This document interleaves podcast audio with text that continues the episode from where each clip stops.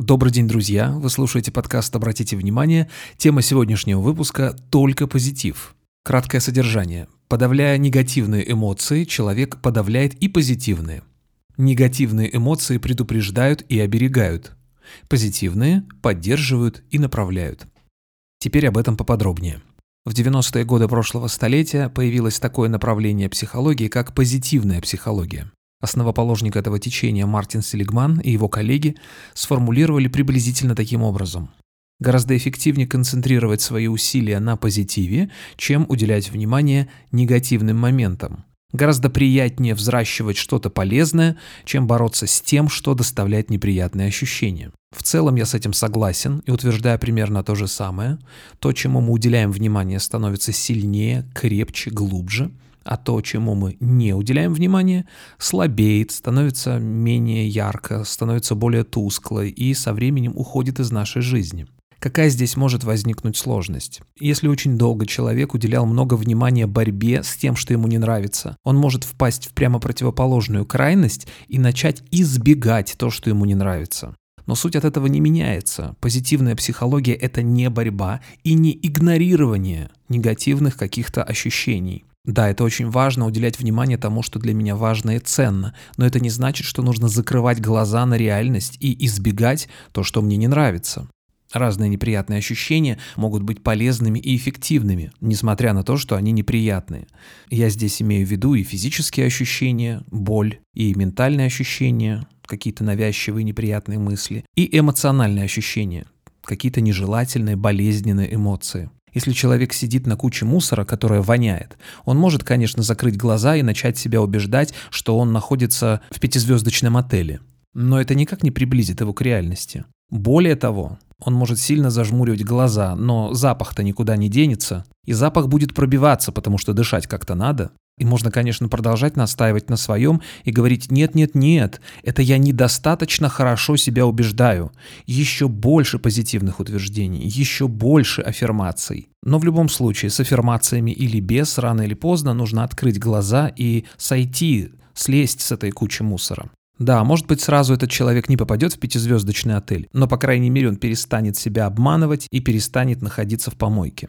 Польза болезненных неприятных ощущений, негативных, отрицательных, заключается в том, что они сигнализируют, что что-то идет не так. На что же это может быть похоже? Это похоже вот на что. Допустим, человек едет на машине, и у него заканчивается бензин. В этот момент начинает мигать лампочка, индикатор, и раздается неприятный звук. Или физическое ощущение, болит зуб, у человека кариес, возникает болезненное ощущение. Это сигнал, что что-то с этим нужно делать. Можно, конечно, в первом случае взять молоток и расколотить этот индикатор на панели приборов, который говорит, что бензин заканчивается. Можно включить погромче радио, чтобы не слышать этот неприятный звук. Но это повлияет на ситуацию? Я так не думаю. А в случае с больным зубом можно, конечно, начать пить обезболивающие препараты. Это даже снимет боль на какое-то время, но это не вылечит зуб.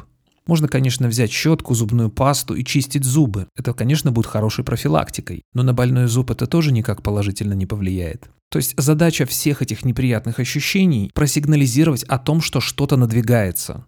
Можно, конечно, дальше продолжать игнорировать и бороться с этим, но без бензина машина остановится. Или зуб разболится до такой степени, что боль будет просто невыносимая, и стоимость лечения будет в два раза дороже, не говоря о том, что будет гораздо больше страданий. Важно разобраться, что стоит за этими неприятными негативными ощущениями, о чем сигнализирует эта боль.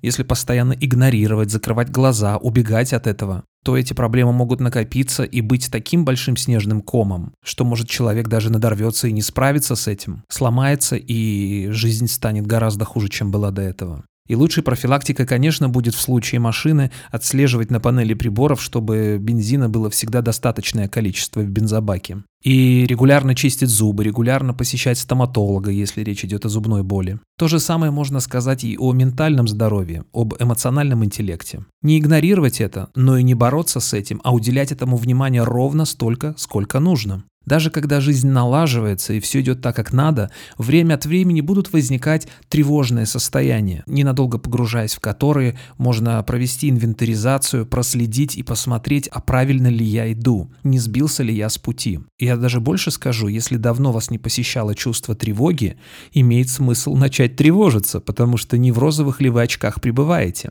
потому что есть другая противоположность – смотреть на мир через розовые очки. Это хорошо в детстве, когда есть родители. Но когда человек взрослый, и он не тревожится сам за себя, я здесь имею в виду не постоянное навязчивое беспокойство, которое превращает жизнь в ад, а та самая полезная тревога, которая освежает, как утренний прохладный душ, которая отрезвляет, которая приводит человека в тонус. Если человек слишком напряжен, это одна крайность. Если слишком расслаблен и растекся по дивану, это другая крайность. Если только одна лишь постоянная тревога, это приводит к апатии, к депрессии, и человек не может двигаться вперед. Тут, конечно, важно добавить, что все люди разные, и если вы получаете удовольствие от постоянной борьбы, от постоянного преодоления, от постоянного ковыряния в ранах, если это вас бодрит, заводит и дает стимул к жизни, то почему бы и нет? Есть люди, которые любят боль, это нормально. Но лично я предпочитаю к боли относиться с уважением, внимательно прислушиваться к нарастающей тревоге, не пропускать звоночки, потому что если их пропускать, эти звоночки могут превратиться в колокола. В общем, здесь, как и во всем остальном, важно соблюдать баланс. Не ковыряться в больном зубе и делать так, чтобы было еще больнее, но и не глотать пачками обезболивающие и откладывать до последнего визит к стоматологу. Конечно, никто из нас не застрахован от тяжелых ситуаций, и когда накрывает с головой болезненные ощущения, тревожные мысли, нескончаемая эмоциональная боль, конечно же, хочется сделать так, чтобы это поскорее прошло. Но расковыривать раны или наоборот их игнорировать – это две крайности, в которые лучше не попадать. Важно уделять болезненным ощущениям ровно столько внимания, сколько им требуется. А все оставшееся время посвящать тому, чтобы создавать что-то полезное для себя, сохранять и приумножать то, что дорого, и беречь то, без чего нельзя обойтись. Мы услышимся через неделю. Пока.